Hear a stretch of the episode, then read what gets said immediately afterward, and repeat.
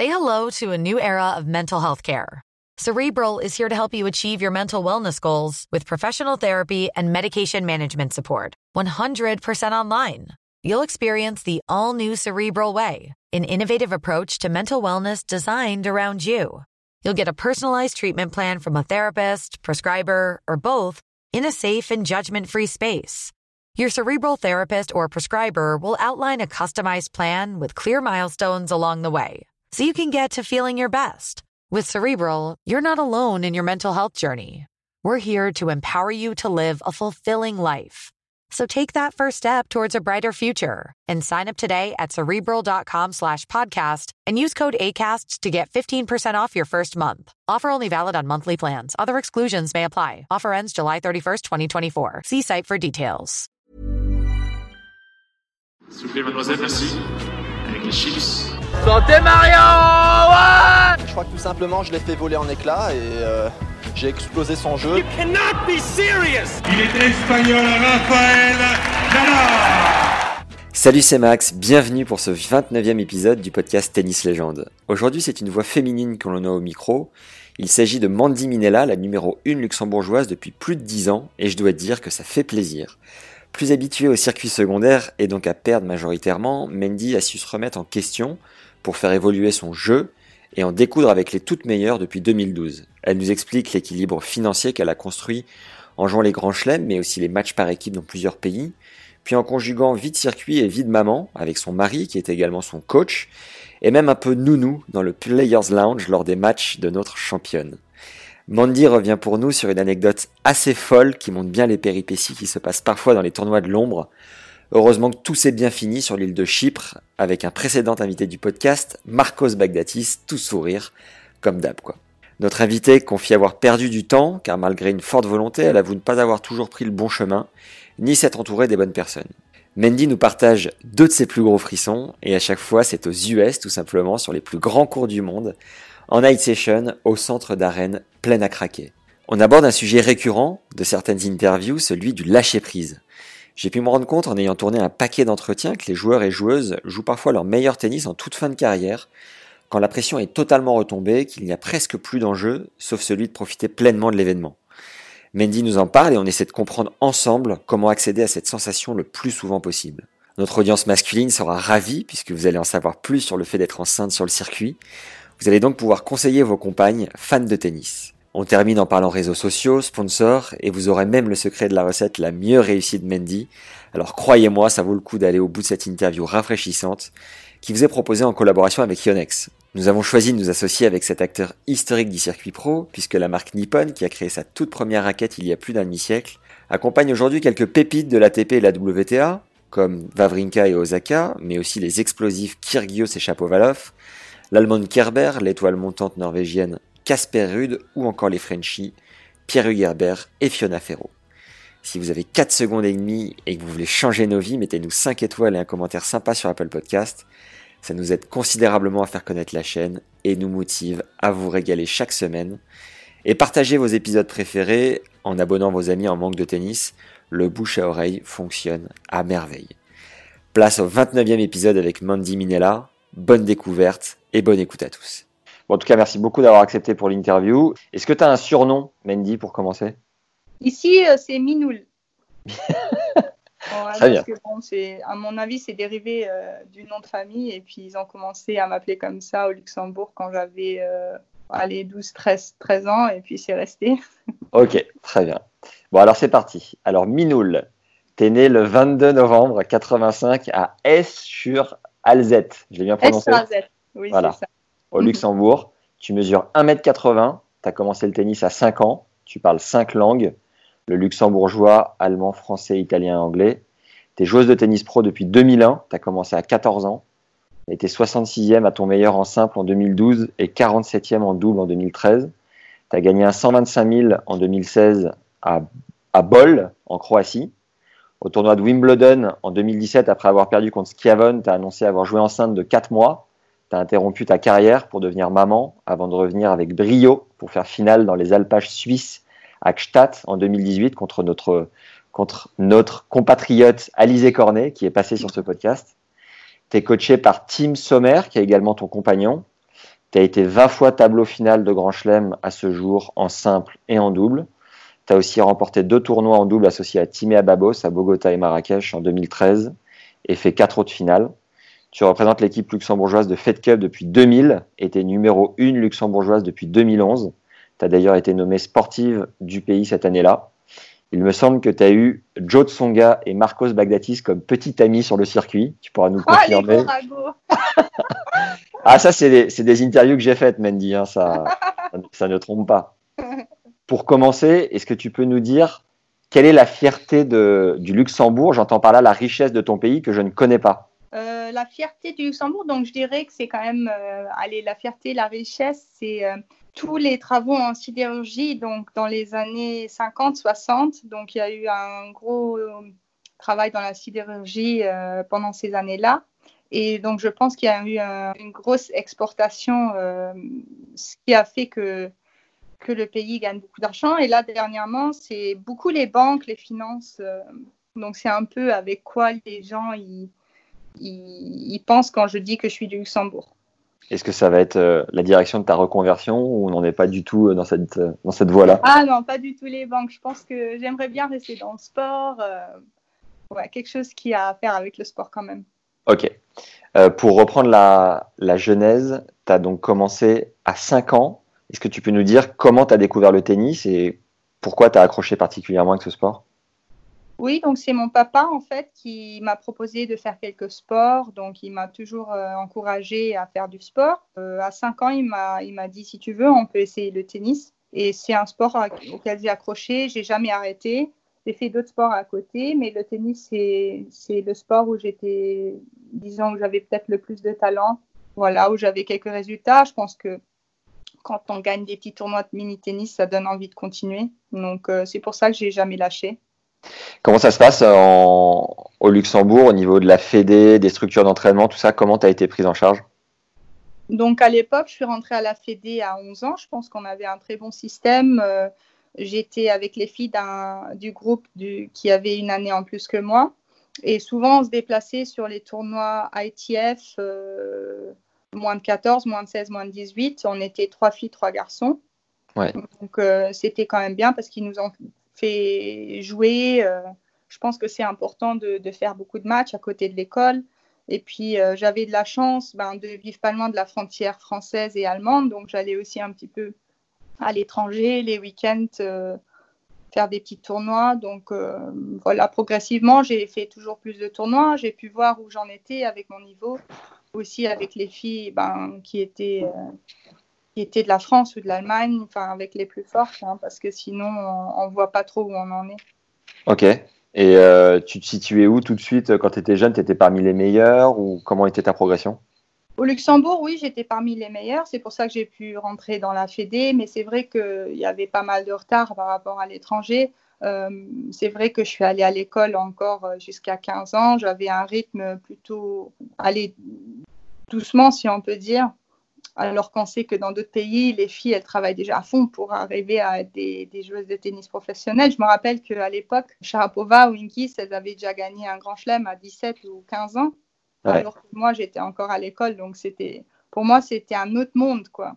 Et finalement, ma progression, elle a été un peu plus tard. Je pense que j'ai commencé à bien jouer euh, euh, au début de, de ma vingtaine, quoi. D'accord. Le classement, le système de classement au Luxembourg, il est différent de celui français, j'imagine? Oui, euh, à l'époque, on avait des catégories. Et puis, dans les certaines catégories, ben, il y avait des numéros. Donc, disons que catégorie 1, c'était euh, de la première place à la 25e place. Et puis, catégorie 2, on enchaîne, on enchaîne. Donc, ce n'était pas très compliqué. Tu avais combien de catégories? 5 ou 6. Et c'est toujours le cas C'est toujours comme ça Non, ça a changé un petit peu, mais honnêtement, j'ai un peu perdu le, le fil, euh, le fil de, des classements luxembourgeois. Est-ce que tu as participé au junior, au tournoi junior? Est-ce que tu as joué les grands chelems, par exemple, ou tu étais tout de suite sur le circuit? Oui, j'ai participé euh, à l'Australian Open. Ouais. Et puis, j'ai oui, j'ai fait des grosses tournées euh, avec des tournois juniors de groupe 1 en Amérique du Sud, euh, en Asie aussi.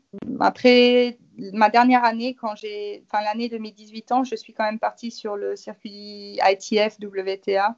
Ok. Donc, euh, j'ai pas fait tous les grands chelems euh, juniors. Ce qui est dommage parce que finalement, c'est une belle expérience. Et puis, on peut déjà voir un petit peu où est-ce qu'on a envie d'aller. Euh, on voit les grands ben, s'entraîner, l'état d'esprit. Donc, je pense que ça aide beaucoup. Ouais, c'est- ça a été euh, sérieux assez rapidement. À partir de quel moment tu as commencé à rêver d'être euh, joueuse de tennis professionnelle? À quel âge? Euh, je- C'est marrant, mais je pense que j'ai eu ça en tête depuis que j'étais quand même assez jeune. Allez, 10-11 ans, je commençais déjà à y réfléchir. Ouais. Et j'avais un entraîneur au Luxembourg, en fait, qui, qui me faisait rêver un peu. Il me disait à chaque fois, regarde Mandy, euh, les, les joueuses, euh, quand elles s'entraînent, elles ont du public autour qui les regarde, euh, tu peux gagner ta vie avec le tennis. Donc, en gros, il, me mettait un peu l'eau à la bouche euh, avec le tennis. Et puis, on avait le- donc le tournoi du Luxembourg, où été ramasseuse de balles. Et j'ai remarqué voilà, que c'était quelque chose que, que j'avais vraiment envie de faire. Euh, des filles sur le cours, euh, je trouvais ça incroyable de pouvoir jouer sur un cours comme ça avec du public et tout.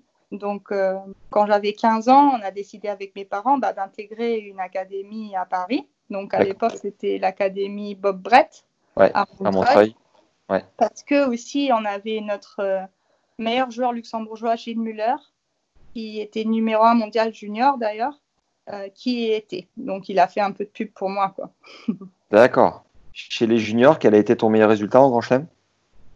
Oula, j'ai été loin. hein. Je Ah ouais? n'avais pas passé mon tour en Australie. J'avais que fait l'Australie.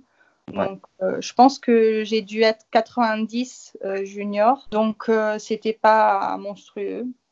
Tu te Sur souviens d'autres d'une tournois- anecdote Ouais, pardon, dis-moi. Sur d'autres tournois, j'ai dû faire quelques résultats, mais c'était, j'étais pas une bonne euh, joueuse en junior en fait. Tu te souviens d'une anecdote particulière avec des filles de l'époque qui sont devenues très fortes, mais quand vous étiez jeune, euh, personne ne connaissait euh, l'avenir, quoi, tu vois Ah oui, ben, honnêtement, maintenant, il y en a plus trop euh, de mon année en junior. hein. Il y en a beaucoup qui ont arrêté ou il y en a même des très fortes qui qui sont jamais arrivées à, à gagner leur vie avec le tennis. Ouais. Mais euh, oui, après, je me rappelle, la numéro 1 de l'époque, chez moi, c'était Stritsova. Et elle y est encore. Et déjà, à l'époque, elle était tellement tenace, elle était fou, elle était dure sur le court. Elle y est, elle l'est encore maintenant, mais voilà, c'est une athlète extraordinaire. euh, C'est vrai qu'on se rappelle, on se rappelle quand même des juniors. Toi, t'étais, t'étais comment, toi, sur le cours à ce moment-là? Euh, je- pense que je jouais bien au tennis, mais j'étais trop gentille, j'avais trop de respect. Au Luxembourg, la, mentalité, c'est euh, oui, nous, on est, on petits, on n'est pas très fort, on n'est pas très bon en sport. Et puis, il y avait les grandes nations qui étaient incroyables, ils avaient des sponsors. Enfin, c'était quand même très impressionnant. Et du coup, je pense que je croyais pas assez que ben voilà, je pouvais quand même faire partie des meilleurs quoi. Et ça, ça m'a ça m'a coûté quelques années. En arrivant à Montreuil, chez Bob Brett, euh, c'était pas trop dur d'être loin de ta famille, euh, un peu loin de tout ça Comment tu l'as vécu?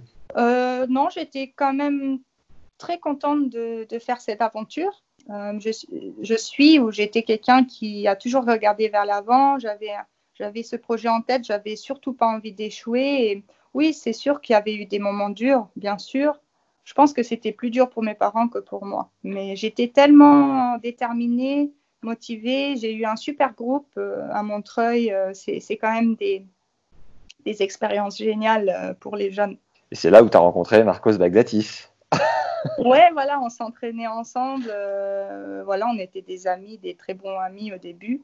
Ouais. Euh, on était quand même un beau, un, un beau groupe, quoi. Donc, euh, voilà, forcément, on était jeunes, on était beaucoup ensemble, et puis, et puis voilà. Mais c'était quand. Je crois- Pauline Parmentier m'a raconté une anecdote de dingue où euh, vous étiez en Grèce, je sais pas où, et il, avait, il vous avait envoyé un bateau euh, parce que vous aviez un problème de visa ou je sais pas trop quoi, non? Tu te souviens de ça? Oui, en fait, c'était pas. On était au Liban. Ouais, au Liban. En fait, c'est une histoire de fou. Je pense que c'était en 2008. Et on était au Liban et il y a le Hezbollah qui a commencé à fermer les frontières euh, au niveau de l'aéroport, aussi au niveau de la Syrie. Donc, au- aucune, aucun moyen de sortir du pays.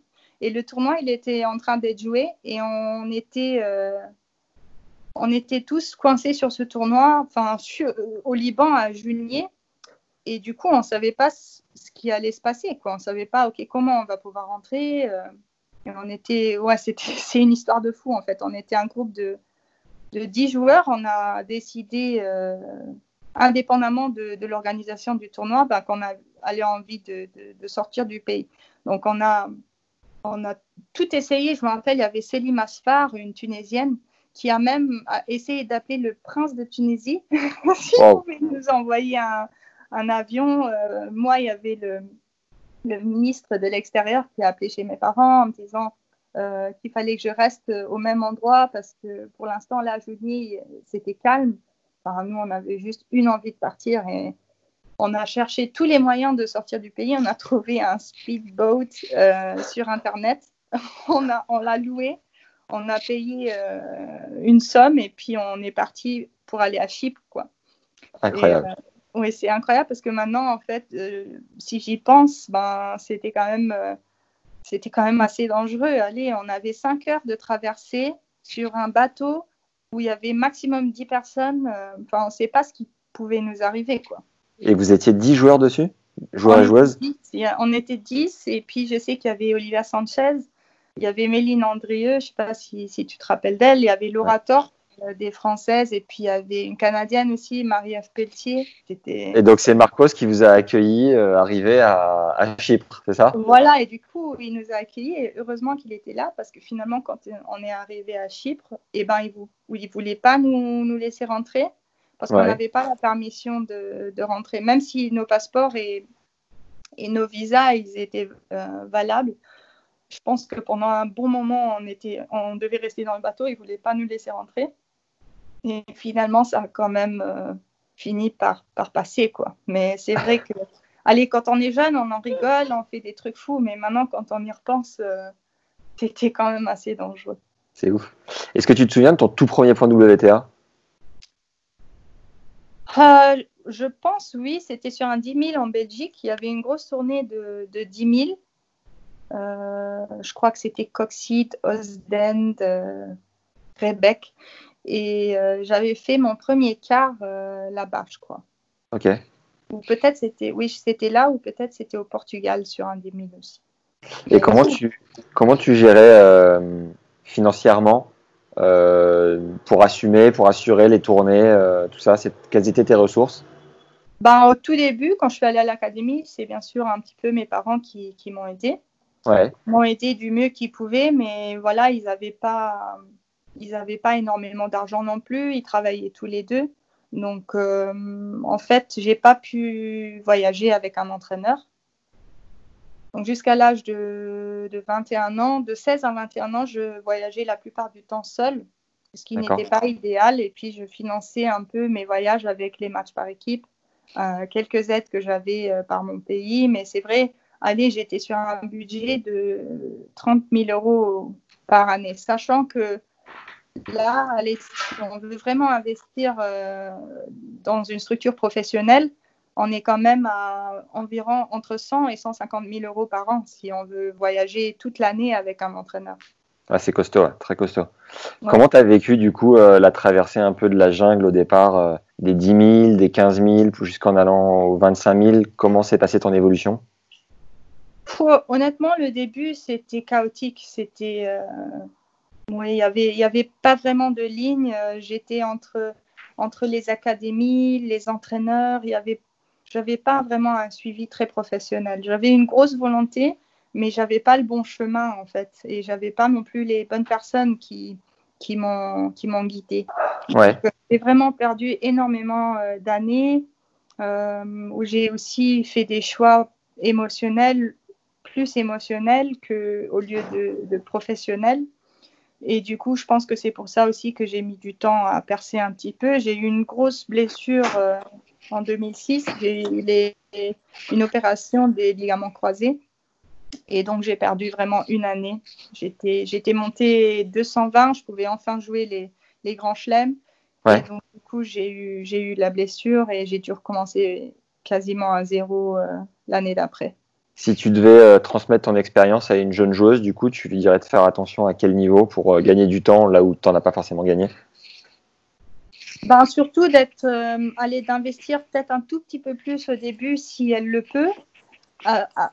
et puis de prendre l'expérience des gens qui connaissent le chemin, les gens qui sont vraiment dedans. Parce que honnêtement, il y a tellement d'entraîneurs, il y a tellement de gens qui veulent essayer de faire partie de ce monde et ils veulent le faire, euh, ils veulent tellement y accéder, mais qui ne connaissent rien ou qui ne sont pas qualifiés pour. Et puis c'est dangereux parce qu'il y a beaucoup de charlatans quand même. Donc, hmm. euh, c'est important d'avoir euh, des personnes qui, qui, sont, qui, ont l'expérience, même si c'est des anciens joueurs ou des anciennes joueuses qui connaissent comment faire une planification de tournoi. Euh, voilà. Il y a quand même énormément de détails qui, qui aident à monter au classement aussi. Du coup, de retour de ta blessure au genou, comment t'es redescendu combien et comment tu as géré la, la, la remontée, la remontada? Oui, bah, j'ai dû redescendre les 800. J'avais quelques, classements protégés que j'ai mal utilisés parce que on m'a pas dit comment les utiliser à quel moment. Et donc, euh, je pense que j'ai mis deux ans à remonter à, mon classement initial, donc à 200. Et, euh, et là, j'ai rencontré euh, donc mon, mon, entraîneur Norbert Palmier, avec qui on, on s'est entraîné trois ans et qui m'a mis un peu sur les bonnes rails. On, avait vraiment un, travail constant, un bon suivi. Je le partageais avec deux autres joueuses, donc avec Méline Andrieux et Olivia Sanchez. Et euh, donc financièrement, c'était intéressant pour moi et pour les autres filles. Et puis, il y avait quand même un, suivi très sérieux pendant ces trois ans. Et c'est à, à, partir de ce moment-là où j'ai commencé à grimper au tennis. Tu as senti un déclic à un moment donné euh, qui t'a propulsé euh, top 100 ou je sais pas, une manière dont ton jeu s'est construit, s'est solidifié? C'était quoi le Je pense que tout s'est construit un peu petit à petit. Il n'y a pas eu un gros déclic. Euh, il y a eu une grosse victoire, enfin un gros résultat en 2010 à l'US Open. C'est mon, mon, premier gros résultat, mais c'était venu un petit peu sans que je l'attende en fait. C'était une surprise parce que je ne savais pas que ça pouvait être possible aussi vite. Enfin, même le fait d'y croire, de passer les trois tours dans les qualifs et puis de, de gagner deux tours dans le tableau et de jouer en night session contre Venus Williams un samedi soir euh, sur le plus gros cours extérieur au monde, c'était comme un rêve. En fait, je, le voyais tout le temps à la télé, mais je ne pensais pas que j'en étais capable. Et donc, c'était un peu arrivé comme une surprise en 2010. Et puis, du coup, j'ai commencé à percer que en 2011 où j'ai commencé à, croire en moi plus. Ah, sur cette US, tu es qualifié à ce moment-là ou tu étais tableau d'entrée de jeu? Je m'étais qualifié. Et tu peux nous raconter un peu le, le, cheminement, le cheminement, la prise de confiance et euh, je sais pas, la manière dont tu as géré ton match contre euh, Miss Williams?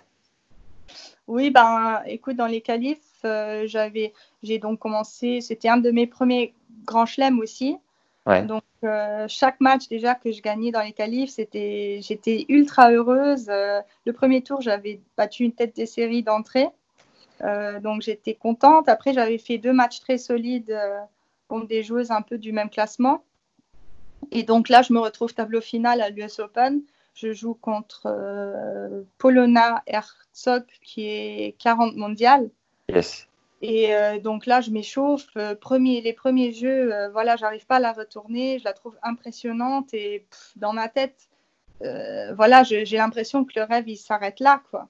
Et finalement, je sais pas comment, mais j'ai gagné ce match et je peux pas te dire comment. J'ai l'impression que toutes mes balles elles rentraient, même même celles que je touchais à bout de raquette, je faisais un lob qui qui rentrait sur la ligne, tu vois. Et du coup, voilà, elle, elle, je pense qu'elle a pas fait son meilleur match. Elle était stressée. Pour elle aussi, c'est un premier tour de Grand Chelem.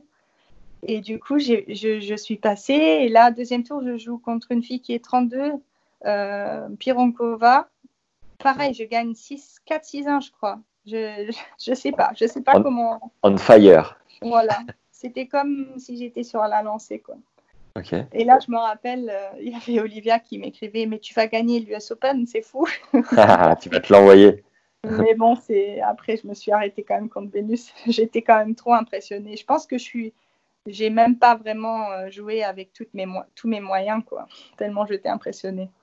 Et ces, deux premiers tours, ils ont fait partie des, de ces jours où, où tout se réussit quand les planètes sont alignées et que tu sens trop Oui, bien la balle, exact. c'est ça? Il n'y a pas que le tennis, il y a tout le reste qui, qui rentre aussi. Enfin, même les, les, les matchs, même les balles qui, où on croit qu'elles vont jamais rentrer, le let au bon moment, enfin, c'est fou quoi.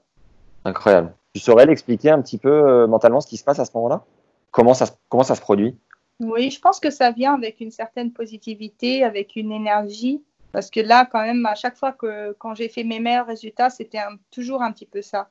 Parce qu'on finalement, on gagne un tournoi, parce qu'à un moment donné, il y a un point important ben, qui, qui passe. Et je pense que c'est un état d'esprit, c'est c'est une énergie. Parce que voilà, quand on est négatif, forcément, ça, ça rentre moins, euh, ça joue moins pour, pour nous. quoi. Donc ça doit être un petit peu ça. Quel est ton coup le plus naturel Le coup droit. et le coup ou la partie de ton jeu que tu as le plus travaillé, le plus fait évoluer Allez, le, le jeu au filet. Est-ce que tu as travaillé avec un préparateur mental pendant ta carrière Euh, un tout petit peu, mais pas énormément parce que j'ai remar- j'ai remarqué, peut-être c'était aussi un, un préparateur qui m'allait pas trop, mais j'ai commencé à trop réfléchir. euh, et à un moment donné, je me dis que sur le cours, parfois, il faut penser à rien du tout. Et voilà, il faut, il faut essayer de gagner tous les points, il faut essayer de simplifier. Ouais. Et donc, euh, moi, ça m'a plus aidé que, que de me prendre la tête avec des théories. Mais bon, après, je pense que ça peut aider quand même. Donc, je ne veux pas du tout juger euh, les préparateurs mentaux ou mentaux. Mais euh, pour moi, ouais. Et du coup, là, dernièrement, j'ai plus investi l'énergie pour, pour essayer de trouver un préparateur mental. Tu me parlais de ta volée, tu l'as aussi euh, vachement progressé parce que tu jouais beaucoup le double, ça t'a aidé enfin, Comment tu as, réussi à Oui, concrètement je travailler? pense qu'elle est- Je pense qu'elle est bien. Ma volée, la technique, elle est bien. Mais c'est vrai que j'ai beaucoup dû la travailler parce qu'aussi en, en double, j'avais pas forcément les, les bons schémas, euh, le placement, euh, quoi faire avec la première volée. Par exemple, quand je monte en match, où est-ce que la placer? C'était moins, un petit peu moins naturel chez moi. Donc, euh, forcément, elle a beaucoup travaillé. Aussi, tu es assez grande. Est-ce que euh, le service est une arme chez toi ou tu t'en es pas Oui. trop servi? J'ai bien servi quand j'étais plus jeune. J'ai eu une- un problème à l'épaule euh, au tendon, un peu tout, ce, qui- ce que tout le monde a. Donc la tâche du biceps. Et du coup, j'ai souffert un petit peu. J'ai dû m'arrêter. J'ai eu des piqûres, des infiltrations. Ouais. Et, et depuis ce moment-là, ben voilà, j'avais j'avais un petit peu plus de mal au service. Je servais avec un avec moins de puissance. Mais euh, c'est vrai que là, dernièrement, quand j'avais, quand j'ai de nouveau atteint mon meilleur classement, c'est parce qu'aussi mon service, il était au rendez-vous. Et ça aide énormément quand même quand on, quand on a un gros service. Yes. Quel a été ton plus gros frisson sur un cours en termes d'ambiance? Oh là là, oui, c'était en 2013 contre Slow and Stevens. C'était pareil encore à l'US Open. Je la joue donc au premier tour sur le stade Armstrong. Finalement, je perds 7-6 au troisième avec un stade plein à craquer. Et là, euh, le frisson, c'est vrai qu'il n'était pas pour moi, ou allez, disons, c'était pas positif, euh, un frisson positif pour moi, mais je me rappelle, c'était un point ultra important, un gros rallye, un gros échange. Je monte au filet et elle me lobe et je vois déjà quand la balle, elle, monte que voilà, je suis sur le mauvais pied, je vais pas pouvoir réussir à prendre le lobe et je la vois passer, sauf que le public réagit pas encore. Et à ce moment-là, euh, je sais que ça va venir au moment où le public il a réalisé ben, que j'ai perdu le point et que le lobe, enfin qu'elle a fait un gagnant avec le lobe, il commence à, le stade commence à exploser. Enfin, ils ont fait tellement de bruit. Et là, j'avais comme les larmes qui montaient à la tête. quoi. C'était un énorme frisson. euh, Enfin, c'était c'était l'énergie qu'il y avait dans ce public.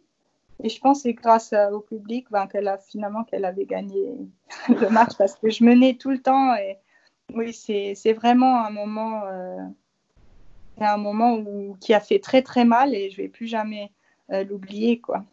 Et au contraire, le moment qui t'a procuré la plus belle émotion, mais avec la victoire au bout Ah là là, je pense que c'était à Bol. Euh, En Croatie. En Croatie, c'est ma plus grosse victoire. Et euh, avant ce tournoi, j'étais à deux doigts d'a- d'arrêter le tennis. J'avais, j'étais arrivée au plus bas euh, mentalement. Et puis aussi, j'avais l'impression de plus pouvoir mettre un pied devant l'autre, de plus pouvoir jouer au tennis.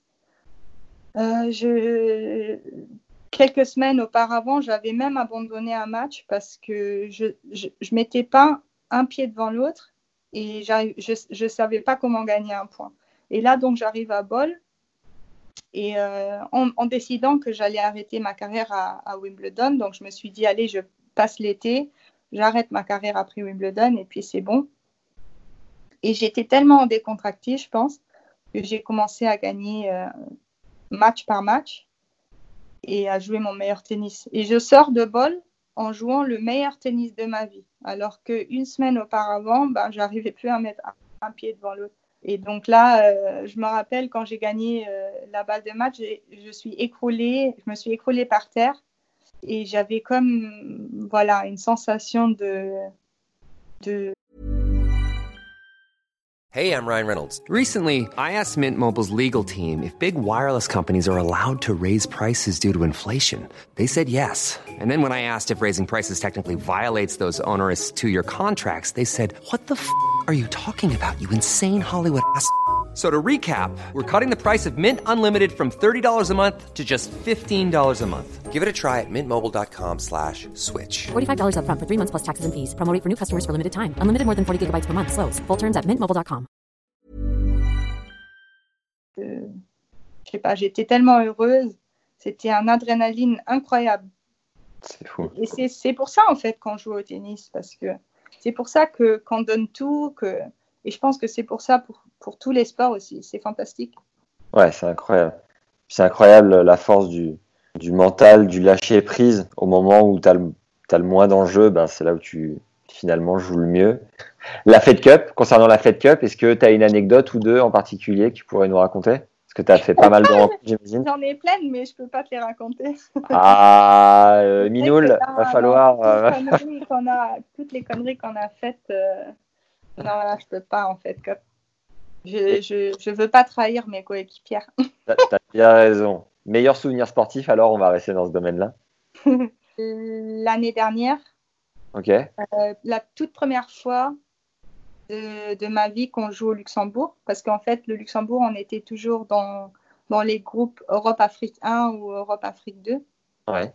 Parce que dans les groupes mondiaux, euh, tu joues, tu avais les matchs à la maison et puis tu avais les matchs euh, en, externe, ou comment on dit. Et nous, on, était toujours en groupe euh, pendant une semaine à un endroit où il y avait toutes les équipes. Donc, il y avait huit équipes, euh, par exemple, en Norvège. Et là, c'était pour la toute première fois que le Luxembourg l'a organisé. Donc, on était à la maison et euh, on était Europe-Afrique groupe 2. Et donc, on a gagné tous les matchs jusqu'au playoff. Et au playoff, on devait jouer contre la Tunisie. Donc, euh, notre deuxième joueuse, Eleonora Molinaro, bat euh, la, deuxième tunisienne. Et moi, je dois jouer contre Hans Jaber, qui était 50 mondial. Et si je gagne le match, ben, on monte de groupe. Et c'est vrai que c'était la première fois qu'il y avait vraiment une ambiance un peu d'équipe euh, dans, dans, tout, dans toute la salle. C'était plein. les gens, ils sont venus avec les drapeaux. C'est vrai que, allez, quand on regarde la France, ils ont ça à chaque rencontre, hein, parce que c'est un grand pays, parce qu'ils ont beaucoup de fans. Mais chez nous, Luxembourg, c'était quand même très spécial, parce que voilà, ils nous voient jamais jouer, et puis on n'est pas très nombreux. Et là, il y avait une ambiance de fou. Il y avait toute ma famille, mes amis, il y avait le public, et, et c'est vrai que ça, ça restera mon meilleur souvenir. Et donc, tu bats euh, 11 Jabber? Je bats 11 Jabber. Combien euh, J'ai mené 5-2 au premier et je gagne 7-5, 6-1. Et j'ai vraiment fini en volant, je crois. et du coup, euh, ouais, c'était une belle fête après. Ouais, belle victoire. Voilà, c'est ce que je voulais te dire juste avant. C'est euh, finalement, après Bol en 2016, tu as bien fait de continuer ta, ta carrière, justement, parce que tu as vécu donc, le retour après ta grossesse, après ton accouchement. tu as vécu la, la Fed Cup. Mais déjà, juste après Bol, quelle a été ta prise de décision pour te dire, ouais, finalement, je vais peut-être pas arrêter tout de suite? Ah, Et du coup, on a dit, bon, on continue, on voit comment, comment ça évolue. Parce qu'on avait déjà quand même pensé à, la famille, à planifier une famille, parce qu'avec mon mari, voilà, on savait qu'on voulait avoir des enfants. Et donc, on a dit, bon, on voit, euh, on voit comment se passe l'été. Et puis, si, si, on reste un peu sur le même état d'esprit et que je, je, garde cette positivité, ben, on, va, on va continuer. Et puis, si je ne l'ai pas, ben, je m'arrête. J'étais sûre que, voilà, si je ressens plus cette joie, ben, je m'arrête. Il n'y avait aucun problème là-dessus. Parce que pour moi, j'avais fait une belle carrière et puis, euh, c'était le moment. Et du coup, euh, voilà, je, gagne bol, je me qualifie, je fais deuxième tour à Wimbledon, je gagne un gros challenger après et je remonte assez vite dans les 100.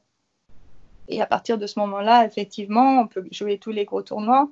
Euh, on gagne quand même assez d'argent. Et puis, euh, si on est positif dans un bel état d'esprit, c'est quand même, c'est quand même sympa. C'est quelque chose ben, pour lequel j'ai travaillé toute ma vie, quoi. Ouais. Et du coup, on a dit bon, allez, on continue. D'accord. Comment tu as rencontré euh, Tim Sommer, ton compagnon, euh, qui est également ton coach? Euh, Il était toujours sur le circuit, donc on s'était croisés de temps en temps. Et puis, à un moment donné, voilà, il y avait ce moment, c'était, je me rappelle, c'était au tournoi du Luxembourg, où je suis rentrée. On était tous les deux célibataires à ce moment-là. Et je sais pas, il y a eu un déclic, on a commencé à discuter, et puis voilà, on a pris contact comme ça, et puis. Et et, et, commencer de vivre le circuit avec euh, bah, son homme finalement, comment ça marche? Écoute, c'est, je sais pas, je peux pas dire si c'est bien ou pas bien. C'est vrai, allez, soyons honnêtes, il y a des moments durs quand même parce qu'on passe énormément de temps ensemble et puis c'est, on mélange quand même le métier avec euh, la vie privée. Et allez, quand on a des bons résultats, c'est vrai que c'est, c'est bien, mais quand il y a les moments durs, euh, c'est, c'est pas facile hein, pour le couple non plus. Ouais. Mais euh, c'est vrai qu'au début, pendant deux ans, on était ensemble, mais moi, j'avais mon entra mon, mes entraîneurs de mon côté.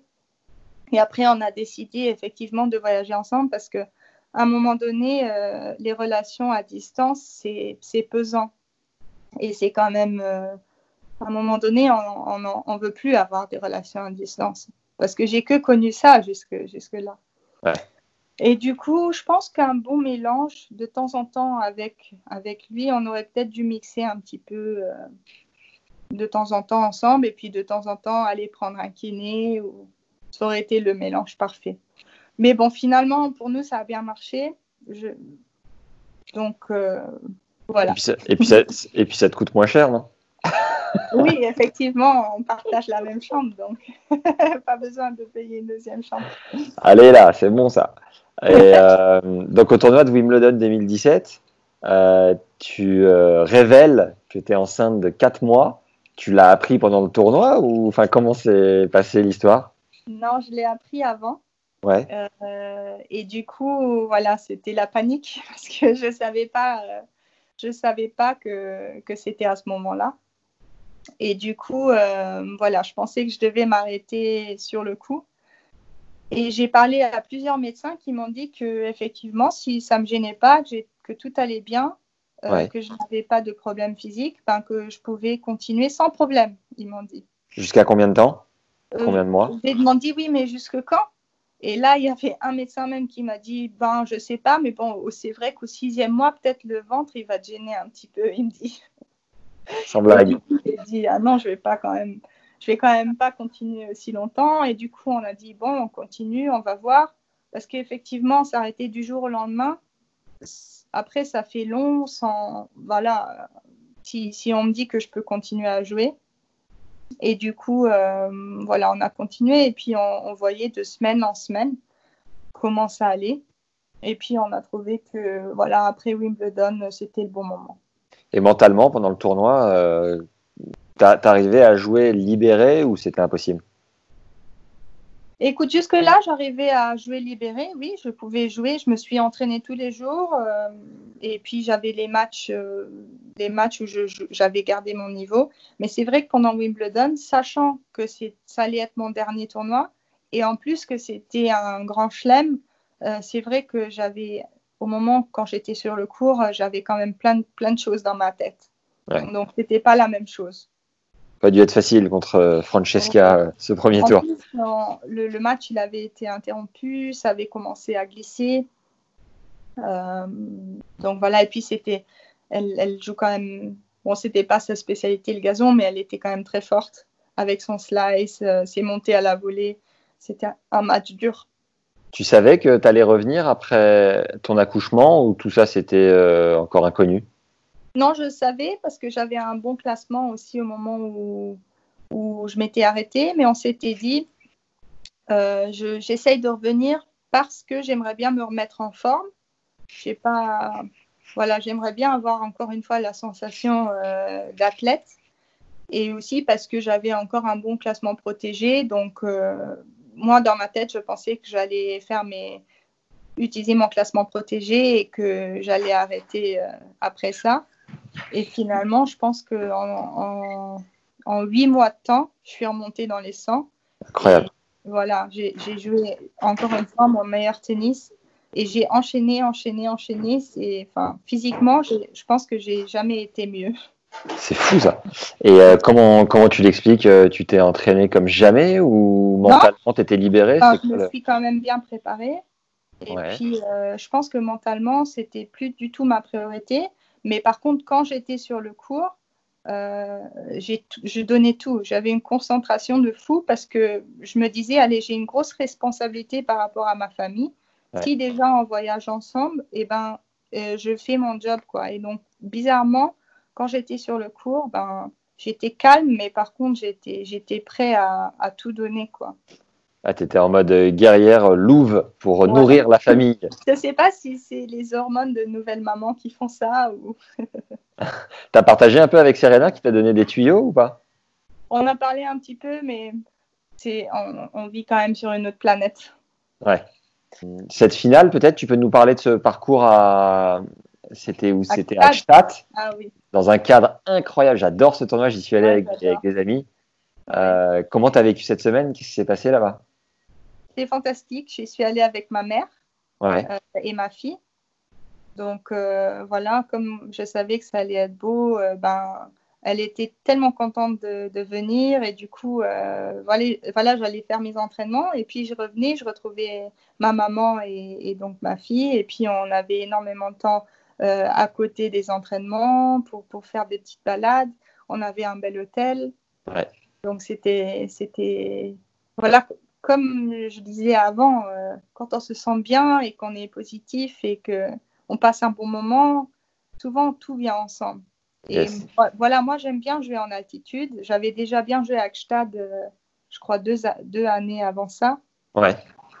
Et du coup, euh, oui, c'est venu. Euh, et la, finale la finale contre Alizé, c'était quoi? C'était une marche trop haute Comment s'est passé le, match? Oui, la finale. Allez, j'étais tendue avant la finale, donc je pense que j'ai perdu un petit peu d'énergie j'avais quand même pas mal de, matchs dans les jambes. Bon, Alizé aussi, mais je pense que physiquement, elle est quand même, euh, elle est très forte. Et puis moi, euh, je commençais déjà à fatiguer.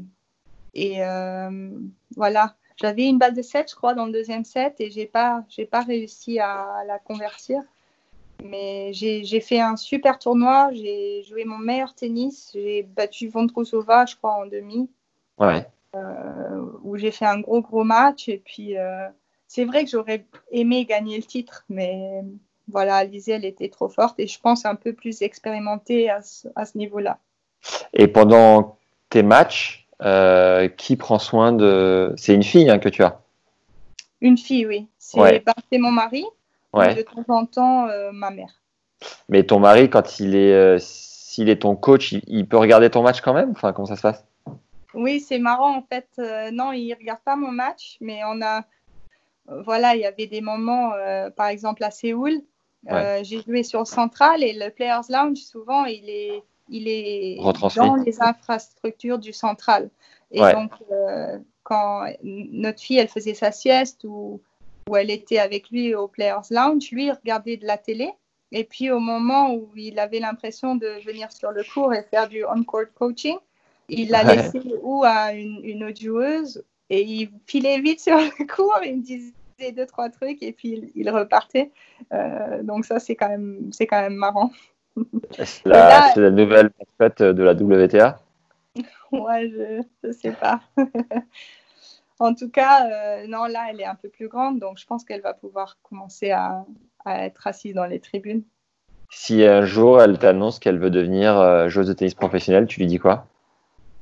Si elle, elle veut vraiment le faire, je vais l'encourager.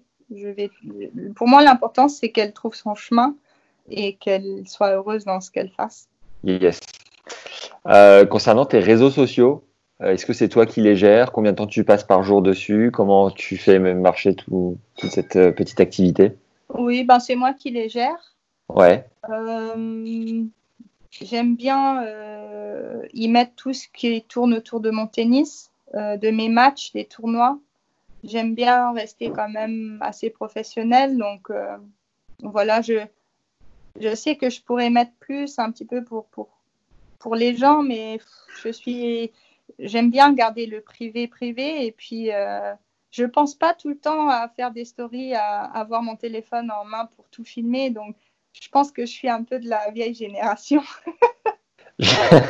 Justement, en parlant de, cette génération, quand euh, j'ai eu Alizé Cornet sur le podcast, elle me disait que elle, ça fait un, ça fait un moment qu'elle est là aussi. Ça va faire euh, mine de rien, ça va faire une quinzaine d'années.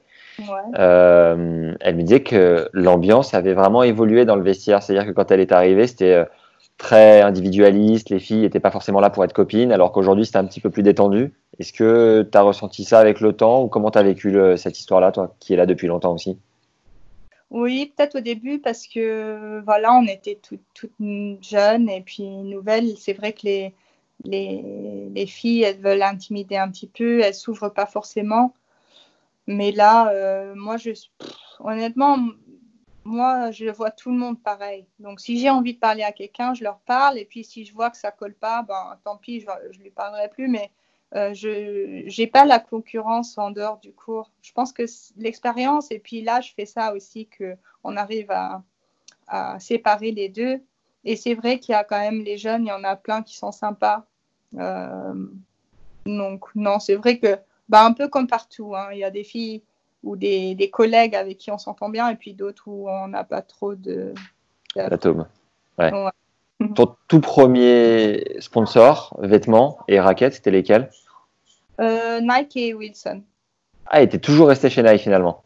Non, là, là, ça fait un moment que j'ai pas de sponsor vestimentaire. D'accord Euh, je suis un petit peu. Allez, j'aime j'aime bien Nike quand même. Et puis, et du coup, comme là, euh, ben, j'ai maintenant à mon âge, à mon classement, euh, c'est un peu plus dur de trouver des sponsors, surtout des sponsors qui, qui payent. Donc, euh, du coup, j'aime bien un peu mettre ce qui me plaît. Et j'ai pas envie de- d'avoir juste des vêtements et de, de devoir mettre quelque chose qui me plaît pas forcément. Ouais. Donc, j'ai décidé que plutôt d'acheter mes, mes vêtements. Et tu te souviens du tout premier carton de vêtements que tu as reçu? Oh là là, c'est fantastique. C'était en junior. C'était comme Noël, quoi. Génial. Ouais. Et c'était euh, des tenues, des robes Nike, des choses comme ça? Oui, en plus, euh, à l'époque, ils donnaient vraiment beaucoup et c'était plusieurs collections. Donc, je me rappelle, euh, une année avant Roland, j'avais reçu la collection de Mauresmo. C'était un, c'était un truc. hum, Par exemple, on avait les- la collection Mauresmo, on avait la collection Sharapova. Enfin, ils nous mélangeaient tout, quoi. Alors Sympa. que maintenant, j'ai l'impression qu'on met la même chose pendant quatre mois. Et tu es toujours chez Wilson aujourd'hui? Oui, toujours chez Wilson. Ok. En termes de gains, tu as gagné 2 43 944 dollars sur l'ensemble de ta carrière en prize money en tout cas. Oui. Euh, et tu as, essentiellement évolué sur le circuit euh, secondaire, j'ai l'impression. oui. Est-ce que tu as réussi à mettre de côté ou alors euh, les saisons coûtent trop cher? Enfin, Comment tu comment as, comment as géré cet aspect-là? Non, je pense que j'ai bien géré ma carrière. Euh, J'ai toujours joué en match par équipe. J'ai quand même eu des, des contrats intéressants. euh, voilà, je pense que, que j'ai bien géré. Je pense, bah, en jouant les grands chelems, quand même, euh, comme tu as dit, 20, 20 grands chelems tableau, ça aide aussi euh, financièrement. Et donc, euh, j'ai commencé à bien jouer les derniers, allez, depuis 2012, donc les huit dernières années. Avant ça, j'avais, j'ai pas gagné grand-chose. Donc, euh, on peut compter un peu sur les huit dernières années. Donc là, euh, en ce moment, je me trouve euh, bien financièrement. J'ai pu mettre de l'argent de côté. Yes. Et donc, euh, voilà. Et euh, les matchs par équipe, tu les fais dans plusieurs pays ou seulement chez toi? Oui, en France, en Allemagne, au Luxembourg et je les ai fait en Suisse aussi. C'est pour Parce ça que tu parles toutes ces langues. Ouais, non, à la base, parce que au Luxembourg, en fait, on est obligé d'apprendre déjà le français, le- l'allemand. Parce Ouais. que le luxembourgeois, personne ne comprend. Donc, euh, euh, le français et l'allemand, c'est obligatoire. Et puis l'anglais plus tard. Et puis l'italien, c'était parce que euh, mes parents, ils sont d'origine italienne. D'accord. Et on parlait italien à la maison. Donc, voilà. J'ai lu dans une interview, tu disais que tu n'étais pas forcément euh, hyper connu, reconnu dans la rue, euh, arrêté ou quoi, parce que, alors que tu es numéro une luxembourgeoise depuis euh, 9 ans, je crois. Euh, Ouais. Comment ça se fait? Ben, je pense que les luxembourgeois, ils sont discrets. Ouais. Je pense que tout le monde connaît mon nom et que, voilà, je pense qu'il y en a qui me reconnaissent dans la rue. Mais c'est pas comme dans les pays euh, un peu plus du sud euh, où, voilà, il y a plus de tempérament, il y a plus. Les luxembourgeois, ils sont très discrets, un peu plus fiers. Donc, euh, ils montrent pas trop. euh, D'accord. Pour terminer le- le- l'interview, euh, Mandy, j'ai quelques questions de fin qui sont communes à toutes les interviews. Oui. Quel est quel est l'échec dans ta carrière qui t'a le plus appris? Oh, qui m'a le plus appris? Honnêtement, j'en ai eu tellement. Je pense que j'ai appris après chaque, euh, après chaque défaite. Mais euh, oh, là, maintenant, quand tu me demandes comme ça, je sais pas. À chaque fois, quand les défaites ou, voilà, qui m'ont le- fait le plus mal, c'était définitivement les deux fois contre Sloane Stevens. Et qu'est-ce que tu en as tiré de ces défaites-là? Rien, elles font toujours mal. Oh, je suis désolé, Mandy, putain. Je suis désolé de tourner le couteau dans la plaie. Non, non, je sais pas. Non, j'ai dû en tirer quand même du positif, mais allez, je ne peux pas dire des matchs hum, maintenant exactement lesquels, mais c'est vrai qu'il y a, qu'il y a eu quand même des défaites où, quand on y repense, il y a eu des déclics où on est devenu meilleur après. Mais je peux plus dire contre qui ou quand. Après, il y a cette période aussi dont tu nous as parlé au départ où, euh, quand tu étais jeune, tu conseillais peut-être d'investir un peu plus dans sa, dans sa structure. Ça fait partie aussi de, voilà, des choses euh, que, aujourd'hui sur lesquelles tu as un regard un peu d'experte. Ah oui, bien sûr. Et puis Euh. aussi de- d'apprendre à analyser les défaites aussi. Parce que c'est vrai que si on perd et que on n'y réfléchit pas ou on n'essaie pas d'apprendre pourquoi, ben, ça sert à rien. Yes. Et au contraire, quelle est ta plus grande fierté? Ma famille, Yes. c'est pas relié au tennis. Ok. Euh, quelle est ta définition de la richesse? Euh, le bonheur euh, et puis le, la santé. Merveilleux, simple et efficace. Si t'avais pas été, si le tennis n'avait pas existé, tu penses que tu aurais fait quoi? J'ai jamais réfléchi parce que dans ma tête, ça a toujours été le tennis.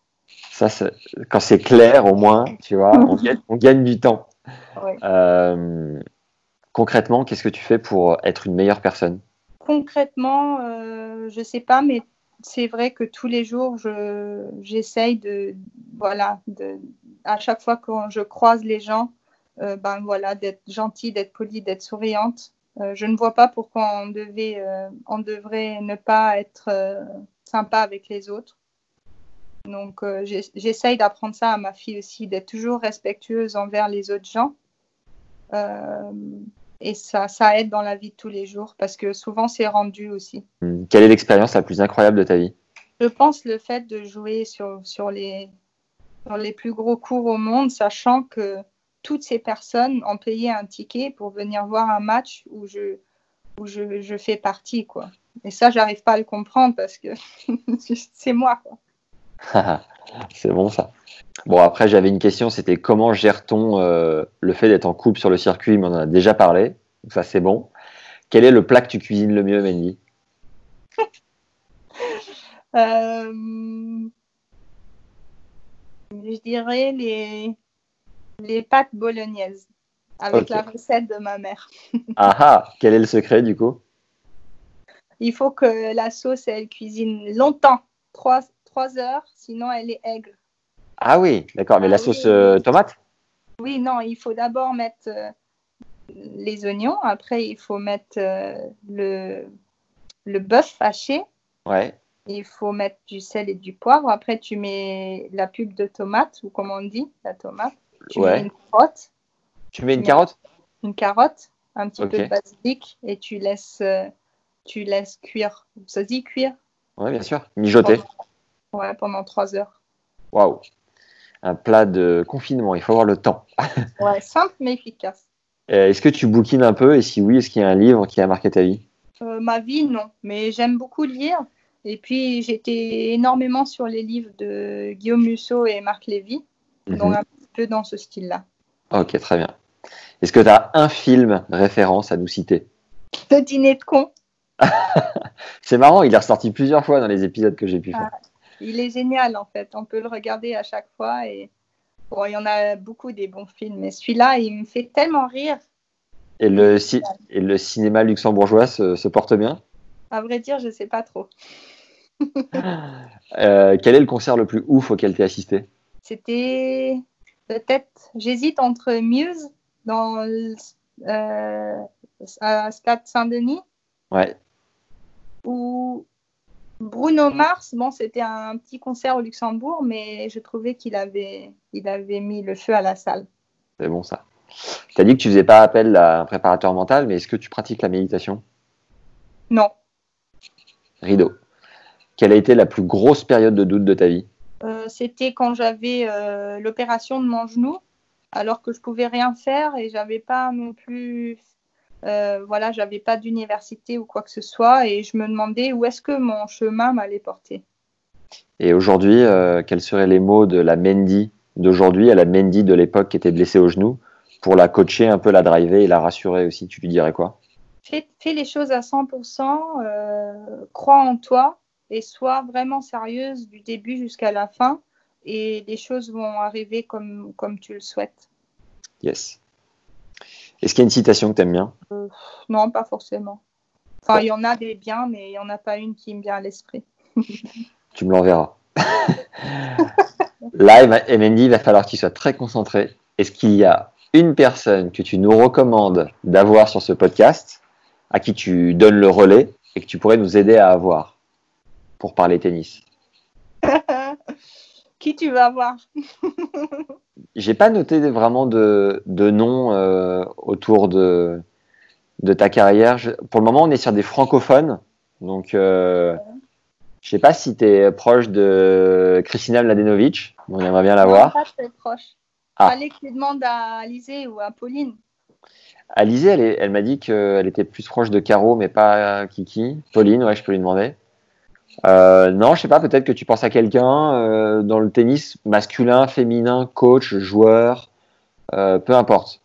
Ah, écoute, je peux te, je peux, je peux t'avoir toute mon équipe du tennis club de Paris. Merveilleux ça. Il y a qui, y a qui dans l'équipe? Il y a des petits jeunes, c'est Margot Hierolimos, Lou Brulot. Il y a aussi Amandine S. Ouais. Qui est connue, elle est aussi très très mignonne. bah, Amandine, Ouais, Amandine S. Et puis la première, excuse-moi, c'était. Margot Hierolimos.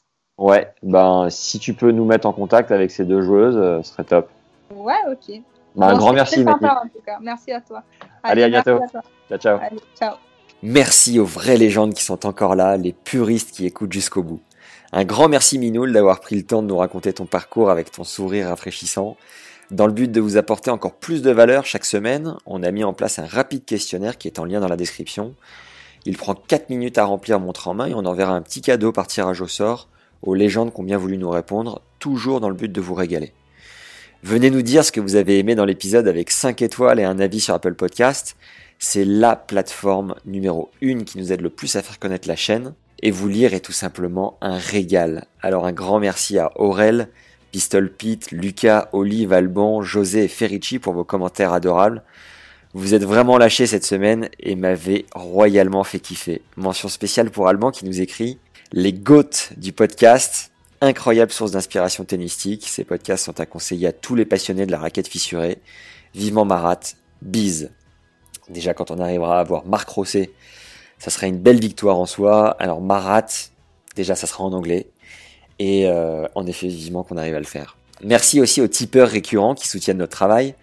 On a créé un compte dont le lien est en description parce qu'entre la préparation, le tournage, le montage et la diffusion, chaque épisode représente environ 10 heures de travail. Tu peux nous encourager donc à tout donner chaque semaine à hauteur de 2 euros, soit un café par mois ou plus si le cœur t'en dit. Le lien pour y accéder est encore une fois juste en dessous en description de l'épisode. Voilà, c'est tout pour cette semaine. Par avance, un grand merci pour vos coups de pouce pour le sondage, le bouche à oreille, les commentaires et vos bonnes ondes de manière générale. N'oubliez pas que tous les liens sont juste en dessous en description. À mardi prochain les légendes, prenez soin de vous. Ciao